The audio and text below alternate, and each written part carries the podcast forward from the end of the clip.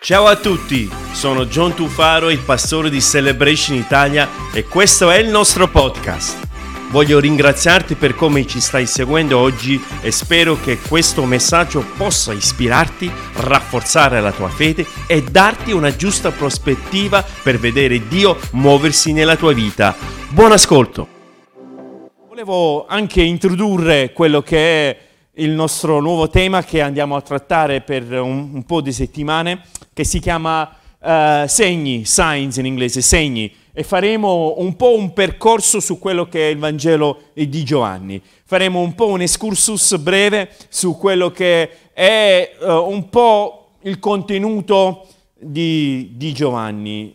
Perché questo nome segni? Perché non so quanti di voi sapete, ma nel libro, nel Vangelo di Giovanni, ci sono sette miracoli registrati, sette segni se vogliamo, registrati individualmente, raccontato dettagliatamente, solo sette rispetto agli altri Vangeli.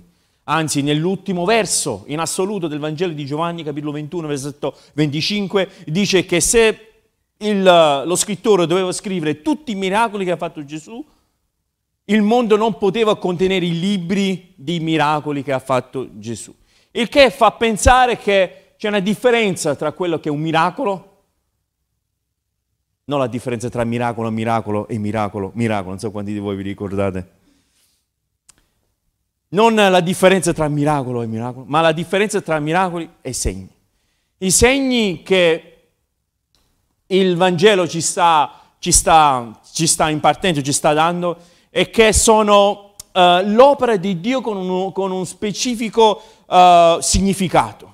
Cioè l'opera di Dio, Gesù ha fatto un qualcosa, però dietro a questo, questo fatto, dietro a questi episodi, dietro a questo miracolo, dietro a questo c'è un segno, c'è un messaggio. Sapete che la Bibbia è piena di simbologie, è piena di, di indizi che ci dà, iniziando da Genesi fino all'Apocalisse ci dà sempre degli indizi, ci dà anzi una, come dicono gli inglesi, una roadmap, ci dà un'indicazione che punta sempre a Cristo, ci dà un'indicazione che punta sempre a un momento preciso, che è quello della croce.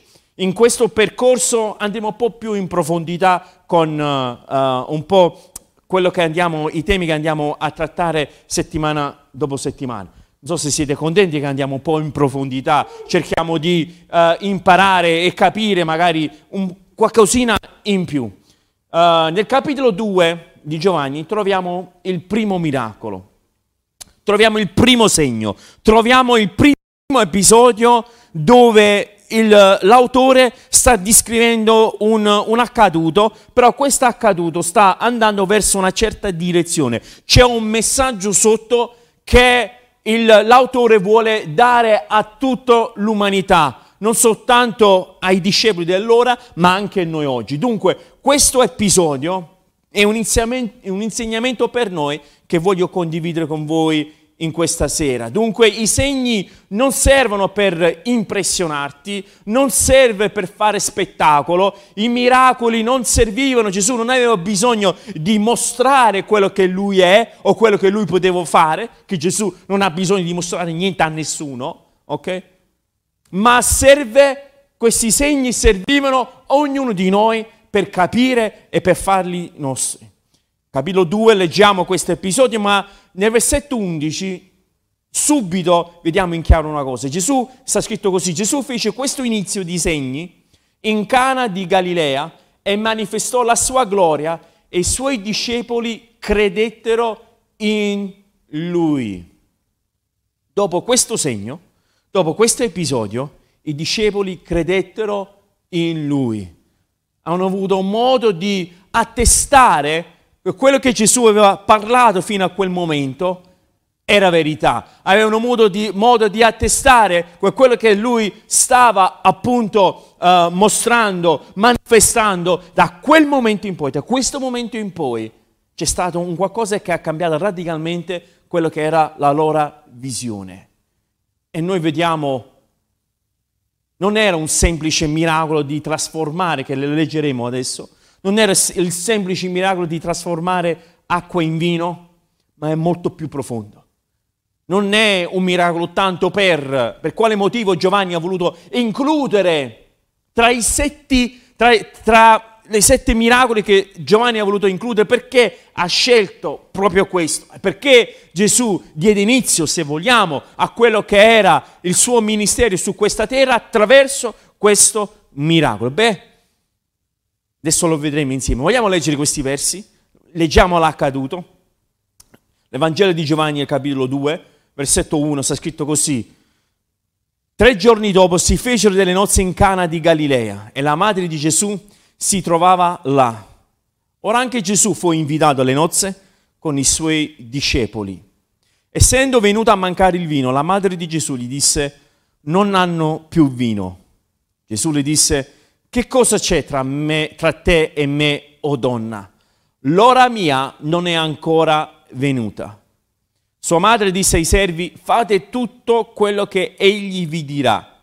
Ora c'erano là sei recipienti di pietra usati per la purificazione dei giudei, che contenevano due o tre misure ciascuno, circa giusto per uh, eh, 70-80 litri per ciascuno. Gesù disse loro, riempite d'acqua i recipienti, ed essi lo riempirono fino all'orlo. Poi disse loro, loro ora attingete e portatene al maestro della festa. Ed essi glielo portarono. E come il maestro della festa assaggiò l'acqua mutata in vino, ora egli non sapeva da dove venisse quel vino, ma ben lo sapevano i servi che l'avevano attinto quell'acqua. Il maestro della festa chiamò lo sposo e gli disse, ogni uomo presenta all'inizio il vino migliore e dopo gli invitati hanno copiosamente bevuto il meno buono. Tu invece hai conservato il buon vino fino ad ora. Questo è il racconto, questo è quello che è accaduto in questo matrimonio. Matrimonio pieno di significato, come vi ho, vi ho detto all'inizio, pieno di simbologie, non abbiamo tempo di, di vedere uh, ogni episodio, ogni, ogni passaggio in questo, in questo, matrimonio, ma voglio giusto puntualizzare, credo che questo sia il, il segno che Gesù ha voluto dare, ripeto, non soltanto ai discepoli, ma a tutta l'umanità. Una delle frasi che più magari negli anni, nei secoli, rimane impressa è questa frase che ha detto Gesù.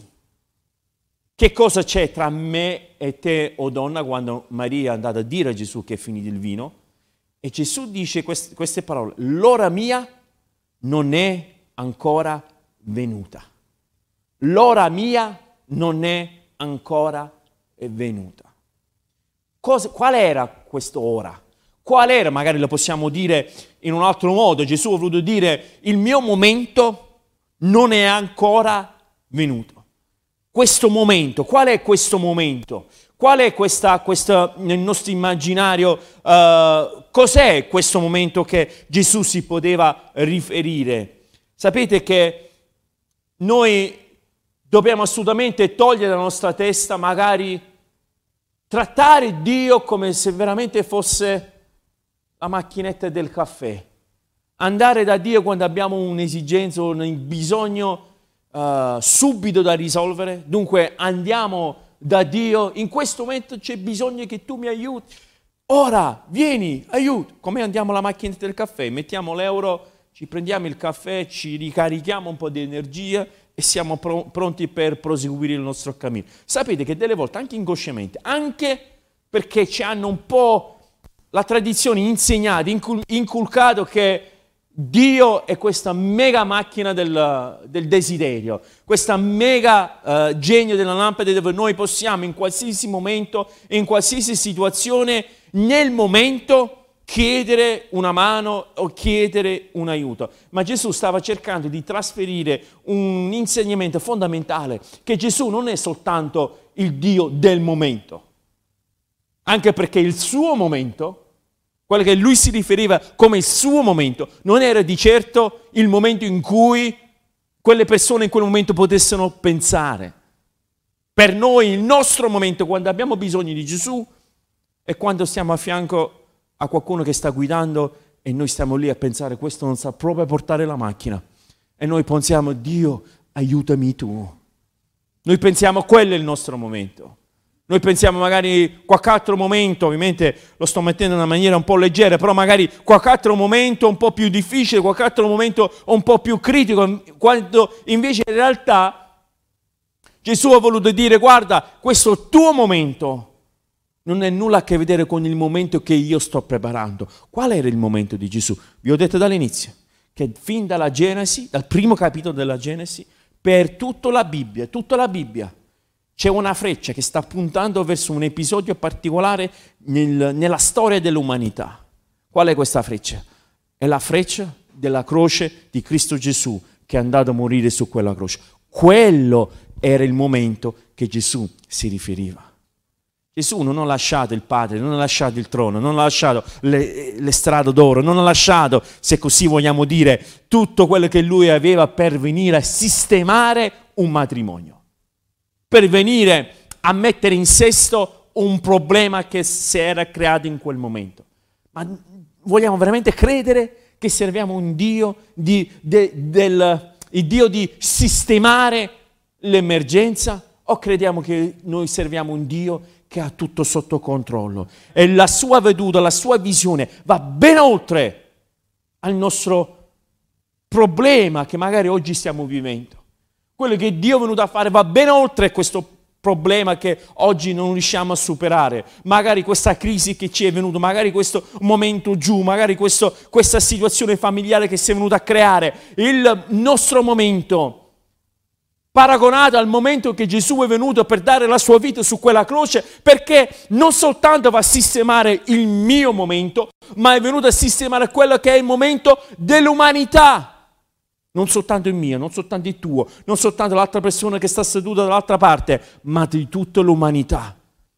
Dunque dobbiamo uscire fuori da questa mentalità di Dio del momento, del Dio del, della macchinetta del caffè. In questo momento ho un'esigenza, in questo momento ho un problema, allora Dio viene e viene ad aiutarci. Cerchiamo di avere una considerazione un po' più profonda sulla deità sulla, e sulla maestà di Dio. Cerchiamo di avere un concetto un po' più ampio di, rispetto a quello che è Dio. Sapete, stavo parlando in settimana con degli uomini uh, americani della, della base militare che sta qui, stavo parlando con loro stiamo parlando, stiamo condividendo, condividendo, un pensiero e io disse a uno di loro, disse guarda, una delle mie preghiere che è così, una delle mie preghiere che faccio spesso è dire Signore aiutami, dammi la sapienza di vedere oltre il mio naso. Inizialmente si è messa a ridere, dopodiché mi ha mandato una nota, mi ha mandato un messaggio, ha detto guarda, con le tue parole mi ha toccato profondamente, perché delle volte noi non riusciamo proprio a vedere oltre il nostro naso. Delle volte noi non riusciamo a vedere oltre al nostro io. Delle volte noi non riusciamo a vedere oltre a quello che è mia, il mio bisogno, la mia situazione, la mia esigenza, quello che sono io, io, io e io. Io dico Dio, dammi la sapienza, dammi questa conoscenza di vedere oltre, oltre me stesso Settimana scorsa abbiamo parlato di alzare gli occhi, alzare lo sguardo, uh, alzarsi in piedi e vedere il piano meraviglioso che Dio ha sulla nostra vita. E uscire fuori del momento, uscire fuori da quello che è il momento. Lo so che la cultura moderna ci ha insegnato carpe diem, carpe diem, carpe diem. Va bene, bel film, Robin Williams. Dove sta Robin Williams ora? Carpe diem, carpe diem, va bene, va bene il momento. Però io credo che Dio è venuto per un piano molto più importante, per un piano molto più profondo, per un piano molto più lungimirante, iniziato dalla Genesi, dalla fondazione del mondo, fino ad oggi tutto questo fa ancora piano di Dio. Sapete una verità? Che a Dio non gli sfugge mai nulla per mano. Non gli è sfuggite le cose per mano. Io ho detto dall'inizio, voi pensate veramente che Dio gli è stato colto da sorpresa di questa pandemia che è accaduta sul mondo? Il mondo è stato, stato colto da sorpresa, da, da, da, da una sorpresa inimmaginabile, da una situazione così, ma Dio no. Dio sapeva ogni cosa. Dio sapeva ogni cosa. E tuttora lui ha tutto sotto controllo. Giorno, come fai a dire una roba del genere? Tutto sotto controllo. Migliaia di persone stanno morendo, stanno morendo. Lo so. Ma Dio ha ancora la nostra speranza. Sapete, nelle settimane successive andiamo ad approfondire. E non vedo l'ora perché forse tra i sette segni è quello che magari non vedo l'ora di condividere con voi. L'episodio, non so quanti di voi vi ricordate, di Lazzaro che è morto le sorelle sono andate da, da Gesù, gli hanno andato a dire, guarda, è morto il tuo amico Lazzaro. E Gesù ha voluto insegnare una verità fondamentale, che nemmeno la morte può impressionare, può arretrare quello che è il piano di Dio. Nulla e niente. Perché anche quando tu pensi che tutto è perduto, Dio ha la capacità di risuscitare, portare in vita quello che noi pensiamo che sia morto. Perché la nostra vita vive per sempre, va per l'eternità. Dio ha tutto sotto controllo, Lui ha tutto per le mani. Dunque il momento. Gesù stava dicendo a Maria, non lo stava in qualche modo sminuendo la sua figura, non stava in qualche modo eh, svergognandola, anzi stava, stava cercando di mandare fuori un messaggio forte per dire guarda la mia ora, il mio momento non ha a che vedere di sistemare la cosa, per carità l'ha fatto, per carità lui lo fa, per carità lui ascolta le nostre preghiere, per carità lui guarisce ancora oggi, per carità lui libera ancora oggi. E così Dio lo fa, ma Dio è venuto per un proposito molto più grande, molto più importante, per compiere la salvezza dell'umanità. Questo per noi è un motivo di essere rallegra- rallegrati. Noi non ci lasciamo guidare o condizionare dai bisogni o preferenze, ma noi ci lasciamo guidare da quello che è la voce e il proposito di Dio nella nostra vita. Noi non viviamo di sensazioni, noi non viviamo da buone sensazioni, da, da una posit- positività, se vogliamo, momentanea. Io non, io non vivo la mia vita basandomi su come le persone mi hanno trattato la mattina. Io non mi sveglio la mattina in base a quello che la giornata mi riserva davanti. Io non arrivo in ufficio, quando andavamo in ufficio, adesso magari nella pandemia non ci andiamo più, però io non arrivo, arrivo in ufficio quando magari il traffico è impazzito, arrivo in ufficio in un certo... La mia felicità, la mia persona, la mia integrità, la mia pace non dipende da fattori esterni. Questo è, questo è difficilissimo a comprendere, questo è difficilissimo a realizzare, questo è difficilissimo a compiere. E Gesù stava cercando di dare questo senso e questo messaggio. Il mio momento, il momento non è nell'adesso, il mio momento è molto più ampio. Noi vediamo che questo matrimonio era purtroppo, devo dire, era un fallimento. Un matrimonio che nella, nella, nel suo modo in cui stato, è stato organizzato questo matrimonio. Per carità, non voglio dare la colpa a nessuno, figuriamoci, non voglio dire questo, però un, un, un dato è certo, che è venuto a mancare il vino. Voi lo sapete quanto me, l'importanza di, del vino quando magari c'è un matrimonio, quando c'è un festeggiamento, magari quando c'è, un, quando c'è magari una, buon, una buona fetta di grano, una bella fiorentina va ben accompagnato da un bel bicchiere di vino. Potete dire amen? Vedi? Va bene, va bene. E noi vediamo, e noi vediamo, è venuto a mancare quello che è la gioia, è venuto a mancare quello che è, e lo sappiamo, il vino anche nella Bibbia simboleggia quello che è la vita, quello che è la gioia, quello che è in qualche modo uh, la leggerezza, la letizia, eh, letizia, in qualche modo, qualcosa di gioviale. Ed è il segno in un matrimonio di un momento buono. Dunque vi raccomando, Matteo Adriana, comprate il vino oppure succo d'uva, quello che preferite. Dunque vediamo questo matrimonio fallito, questo matrimonio che ahimè è venuto a mancare il vino, come ho detto era simbolo di quello che è la gioia. E per quella cultura, così magari anche la nostra, venendo a mancare il vino, era, un, era uno scandalo, era un qualcosa di impensabile, era un qualcosa anche perché a quei tempi uh, in Israele, in quella, in quella zona, che magari tutt'oggi festeggiano un matrimonio lungo una settimana, sette giorni, non come, come i nostri che Già i nostri, sinceramente, se vi dovete sposare, non mi invitate, vi chiedo, Non mi invitate. Dura, durano un'eternità, ok? Durano 12 ore, è un sequestro di persone, non era un matrimonio. Non ce la faceva più, mi ricordo, forse adesso un po' meno, ma all'inizio, vent'anni fa, quando andavamo a frequentare dei matrimoni degli altri, anche il nostro matrimonio, non ce la facevamo più. Aiutaci. Mi era cresciuta la barba poi, fine giornata. Dunque era, era, un percorso, era, era, lungo, sette giorni, dunque era un fallimento se il vino è venuto a mancare. Era un qualcosa che è svuotato quello che magari in significato, era venuto a mancare quello che era la vita. Vedete, l'acqua non era persa, il vino era perso, la vita divina, la, la divinità, la fonte di gioia è venuta a mancare. Nel momento in cui tutto dovevano fare,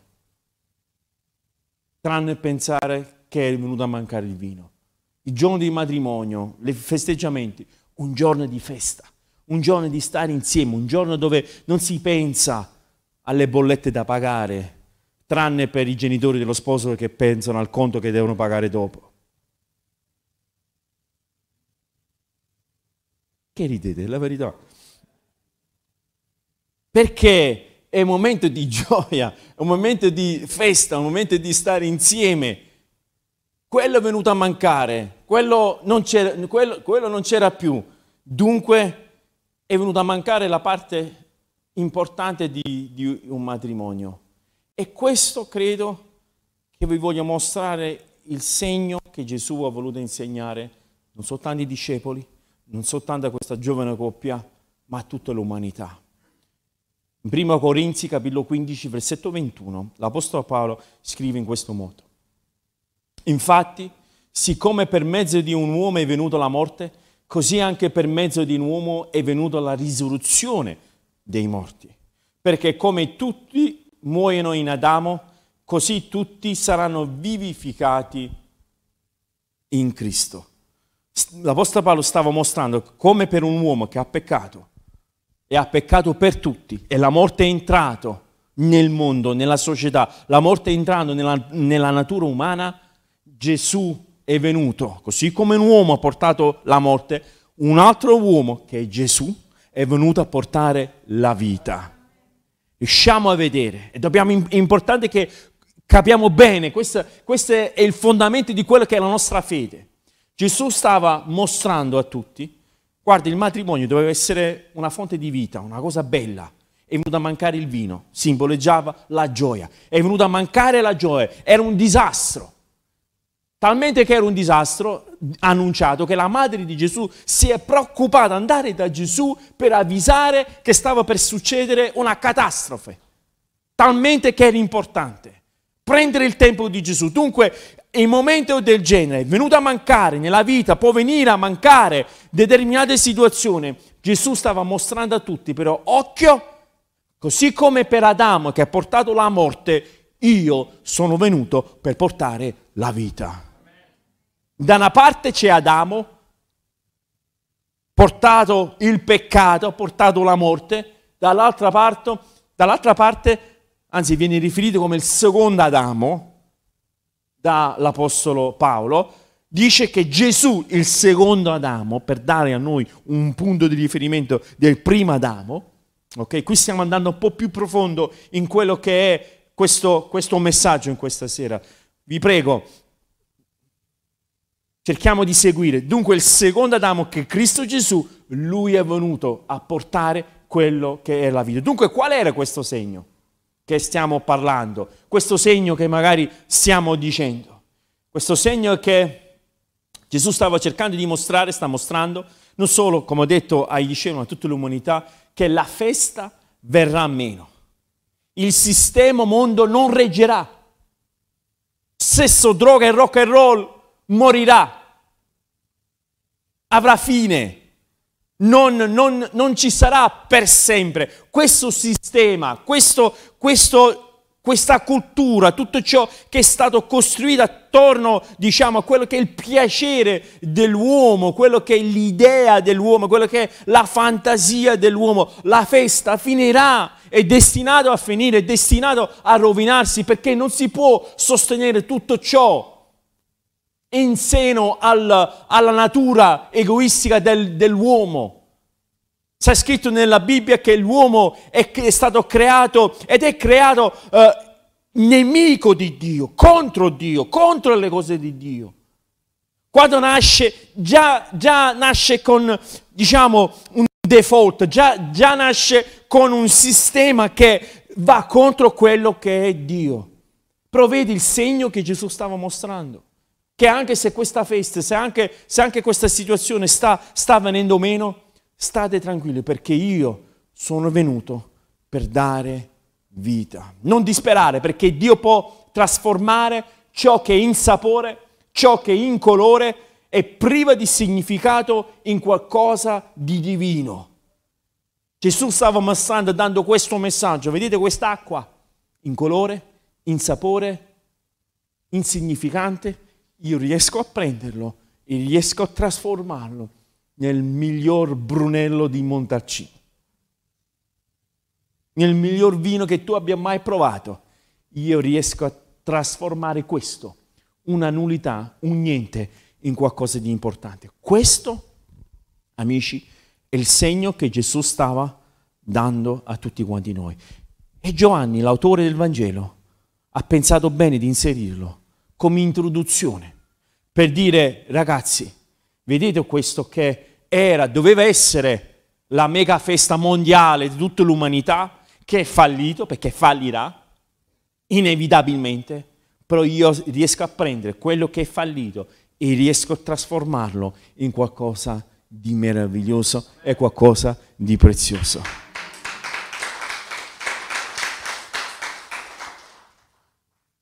Un commento importante che ha detto il il maestro, diciamo, della, della funzione. È stato convocato, gli è stato detto, guarda, di solito portano il miglior vino all'inizio, però tu cosa hai fatto? Hai portato il miglior vino alla fine. Questo ci dà anche un'altra indicazione, un altro approfondimento ulteriore, che il vino che Gesù trasformerà, seguitemi bene, non ha nulla a che vedere con il vino precedente che pensavano che era buono. Non so se riuscite a seguirmi.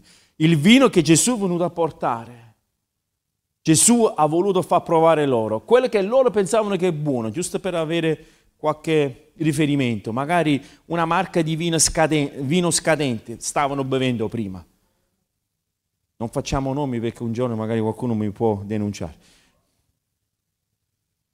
rispetto a quello che oggi, che Gesù ha trasformato, è di una marca molto, molto, molto più buono rispetto a un qualcosa che loro pensavano che era buono. Noi delle volte nella nostra vita, nel nostro cammino, pensiamo che quella cosa ci sta facendo del bene. Seguitemi, non voglio che mi perdete proprio adesso. Delle volte noi facciamo, indulgiamo, ci approfondiamo, ci, ci prendiamo, facciamo delle cose che noi siamo convinti che ci sta facendo il bene. Invece, con i segni di poi, con la grazia di Dio, quando entra nella nostra vita e proviamo il suo amore, non è per nulla paragonabile con l'amore che noi pensavamo che non potevamo fare a meno. La sua, la sua gioia non era per nulla paragonabile con la gioia che noi pensavamo che era il massimo. La sua pace non era nulla non è nulla di paragonabile con quello che, quello che noi pensavamo era la vera pace. Tutto per dire, quello che Gesù è in riserva per noi è molto più buono rispetto a quello che abbiamo provato fino ad oggi. Seguitemi, quello che Gesù vuole farci provare è molto, molto, molto più buono, molto più prezioso, molto più importante rispetto a quello che noi abbiamo provato fino ad ora. Dunque, come si fa a prendere qualcosa che senza sapore, senza, senza alcuna identità e farlo diventare di nuovo un qualcosa di prezioso. Gesù dà in questo racconto, ripeto, non ho tempo di, andare, di entrarci nei dettagli, ma voglio farvi vedere tre cose che Gesù fa. Prima cosa, in questa tras- trasformazione di acqua in vino, è quello di dire ai servi, quello che stavano lì, ha detto a servire, disse loro di andare a riempire i recipienti. La prima cosa che Gesù ci sta dicendo è di riempire, di essere riempiti, riempire la nostra vita. Erano sei i recipienti che erano lì pronti. Sapete che sei, tutti i numeri ci sono delle simbologie anche nel Vangelo, è il numero dell'uomo. Cosa ci può indicare? Che Dio vuole usare di te, vuole usarsi di te, vuole usare te, l'uomo. Dio non vuole fare le cose, le cose da solo, Dio vuole usare di te e di me, perché quando Dio si usa di te e quando Lui si usa di me, qualcosa di straordinario accade nella nostra vita. Sapete che Dio, se Lui vuole, potrebbe fare qualsiasi cosa con gli angeli con la schiera degli angeli, i serafini, tutto quello che è lui, lui è circondato da miriadi e miriadi di angeli, ma lui ha deciso di usarsi di te e di me, di portare la buona novella a tutto il mondo. Qui ci vorrebbe un amen. Ha dato a noi questo onore, ha dato a noi questa capacità. Amici, assumendo un atteggiamento di servire, noi vedremo l'opera di Dio come nessun altro. E lo so che è una cosa che noi diciamo spesso e non ci stancheremo mai di dirlo. Gesù ha detto io sono venuto per servire. Ci sarà un motivo perché Gesù l'ha detto? Ci sarà un motivo perché Gesù ha detto guarda, il mio, il mio venire qui, io sono venuto per servire. Tu, il tuo proposito, il tuo significato della tua vita, tu lo scoprirai quando tu inizi a servire gli altri, quando non diventi più il centro, la tua vita, il centro di, del tuo mondo, quando tu inizi a dare per gli altri. Gesù ha detto va a riempire questi recipienti, poi ha aggiunto riempilo fino all'orlo, l'hanno riempito fino all'orlo, fino all'ultima goccia. Gesù ci stava cercando di insegnarci che Gesù stava dicendo non darmi soltanto una parte del tuo cuore, ma dammi tutto il tuo cuore. Non darmi soltanto la sufficienza. Mi ricordo che io quando stavo a scuola, io basta che prendevo la sufficienza, stavo tranquillo. A casa era festa. Amen, ho sentito qualcuno. Basta che prendevo la sufficienza, fammi prendere la sufficienza, perché veramente ragazzi io in tutta la mia carriera scolastica ho sempre cercato di sedermi vicino agli, intelligenti, sempre. Perciò non, non riesco più a vedere ora. la matita, ops!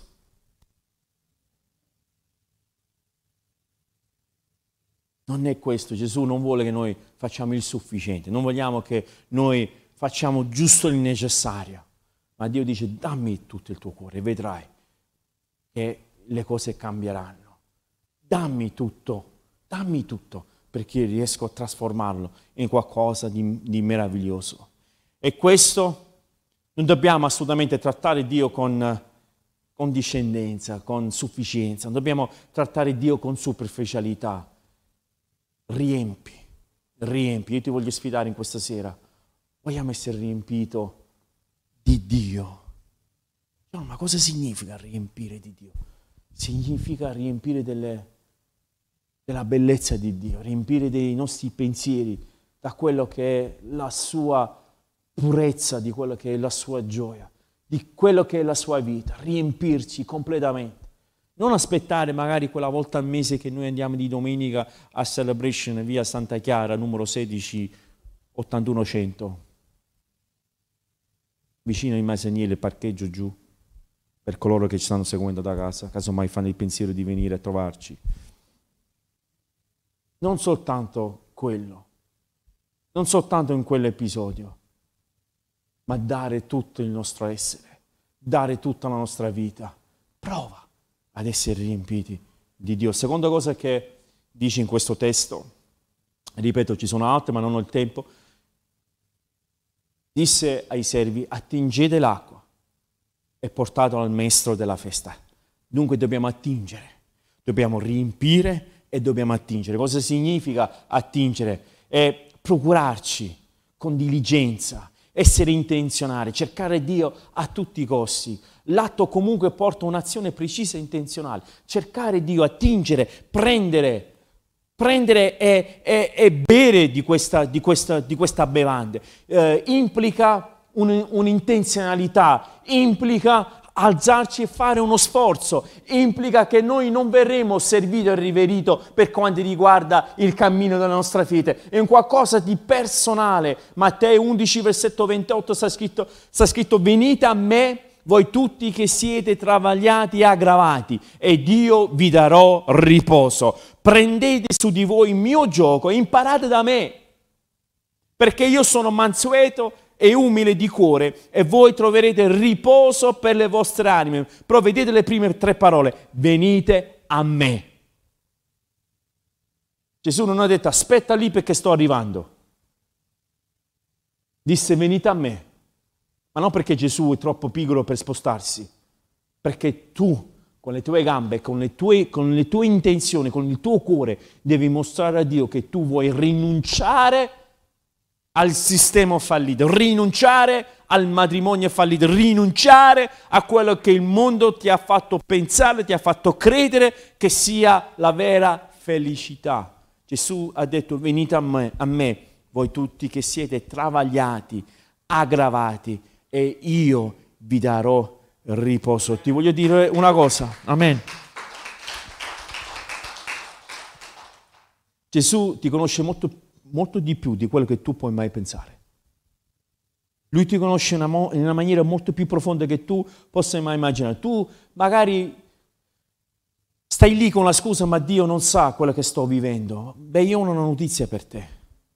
Lui lo sa e lo sa e come. Sta scritto nella Bibbia, precisamente nel libro di Isaia, che lui ha il tuo nome, nome scritto palma, sul palmo delle sue mani. Lui ti conosce talmente bene, conosce ogni aspetto della, tua vita, conosce il tuo DNA, conosce ogni cosa della tua vita. Lui ti conosce come nessun altro. E Gesù ha detto, venite a me che io ti darò riposo. Perché ha usato quella parola riposo? Perché non c'è riposo più assoluto. Non è la spa che adesso stanno tutte chiuse e proprio oggi ho detto a mia moglie non appena che apre la prima spa ma ci fa trovarla fuori. Senza mascherina. L'ho detto, giusto? L'ho detto, ok? Non è quello riposo lì, ma il riposo che Gesù ha voluto offrire è un qualcosa dell'anima, un qualcosa che fin quando noi non capiamo la nostra identità, fin quando noi non capiamo la nostra autorità, l'abbiamo cantato prima, fin quando noi non comprendiamo chi è Cristo nella nostra vita, noi, io, tu, non troveremo mai riposo dell'anima. Venite a me, attingi, attingi quell'acqua.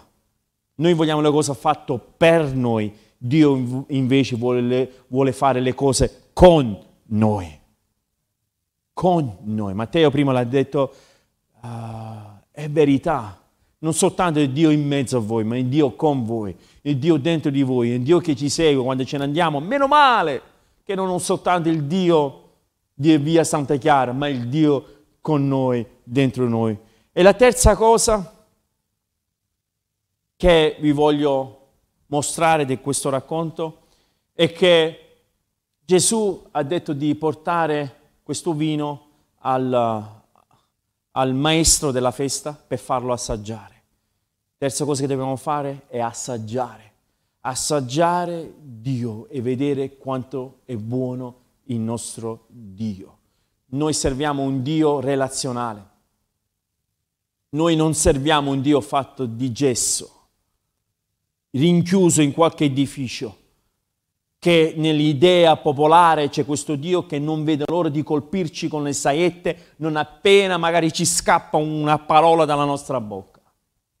Ma noi invece viviamo un Dio relazionale. Noi viviamo un Dio che vuole rimanere, stare con noi continuamente.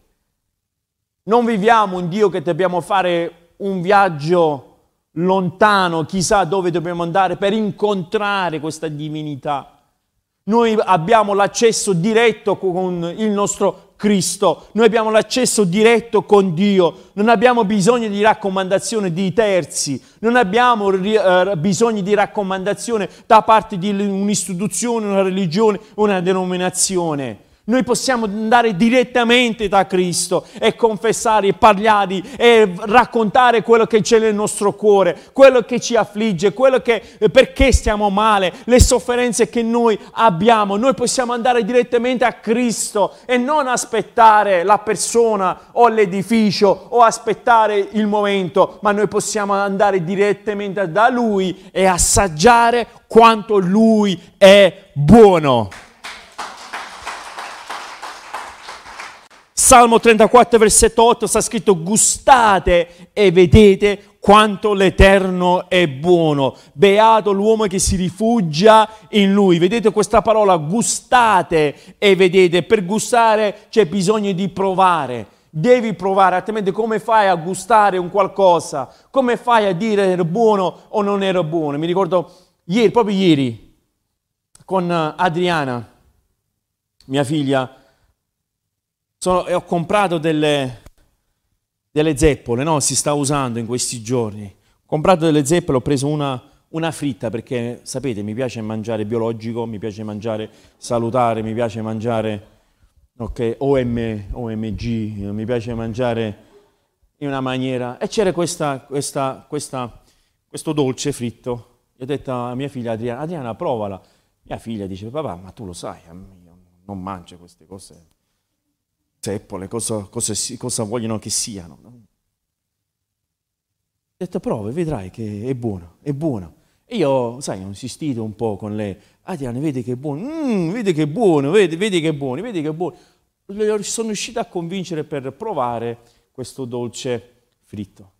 E lei non voleva ammettere, perché io vedevo con la coda degli occhi che non ha voluto ammettere, ma erano buoni, giusto Adriano? Era, buono.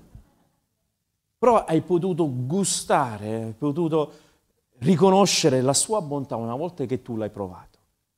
Io questo per dire cosa? Mangiato zeppole fritte durante San Giuseppe. Terzo. Per dire cosa? Assaggiamo Dio per vedere quanto è buono. E noi per assaggiarlo dobbiamo dare l'opportunità per dire Dio entra nella mia vita e voglio provare la tua bontà, voglio provare tu quanto sei buono, voglio provare tu la tua serenità nella mia vita, la tua pace, la tua gioia.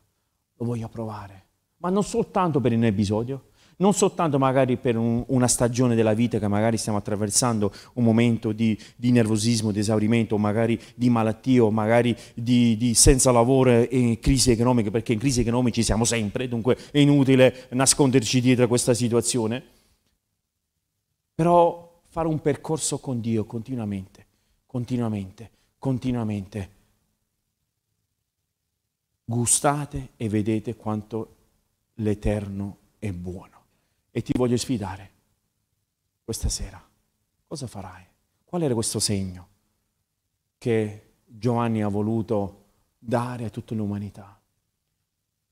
Che Gesù è venuto, sì, è venuto per il grande proposito, ma durante questo grande proposito Gesù ha anche la, la volontà, l'amore, la passione di fermarsi e trasformare il tuo incolore, il tuo insapore, la tua nullità trasformarlo in qualcosa di divino, divino, qualcosa di meraviglioso, qualcosa di gioioso, qualcosa di, dell'incredibile.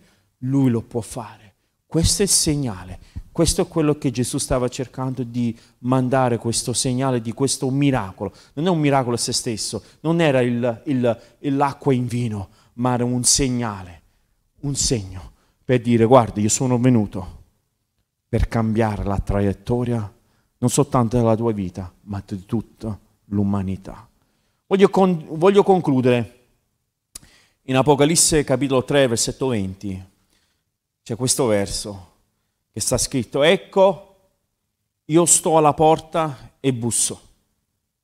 Se qualcuno ode la mia voce ed, ap- ed apre la porta, io entrerò da lui, cenerò con lui ed egli con me. Io sto alla porta e busso. Dio sta alla porta del nostro cuore. Dio sta alla porta del tuo cuore. Coloro che ci stanno guardando da casa, non riesco a stressare, non riesco ad evidenziare uh, di più di quello che sto cercando già di dire, che Gesù è pronto a entrare nel tuo cuore. Se tu pensi, se tu ti senti che sei stato derubato o derubata dalla, dalla vita stessa, nella, nella, nella tuo essere, se tu pensi che qualcuno ti ha tolto l'essenza, la gioia, anche la gioia della vita. Se tu pensi che terzi hanno, ti hanno rubato un qualcosa, ti hanno sottratto, fatto diventare la tua vita in colore, in sapore, insignificante, il messaggio di questa sera è di dire, se tu apri quella porta, io trasformo tutto questo e lo faccio diventare un vino prezioso. Nel 1856 un artista di nome William Hunt dipinse un quadro bellissimo che tuttora è esposto nella, nella basilica nella cattedrale di San Paolo a Londra, St. Paul's Cathedral, sta questo dipinto che si chiama Luce del mondo. E questo dipinto si narra che è un sermone in un dipinto. Vi voglio mostrare. Voglio mostrare, però ovviamente lasciatemi un po' passare, ok? Non guardiamo perché qui non stiamo qui per per mostrare una figura, diciamo, di Gesù e quant'altro, non è questo.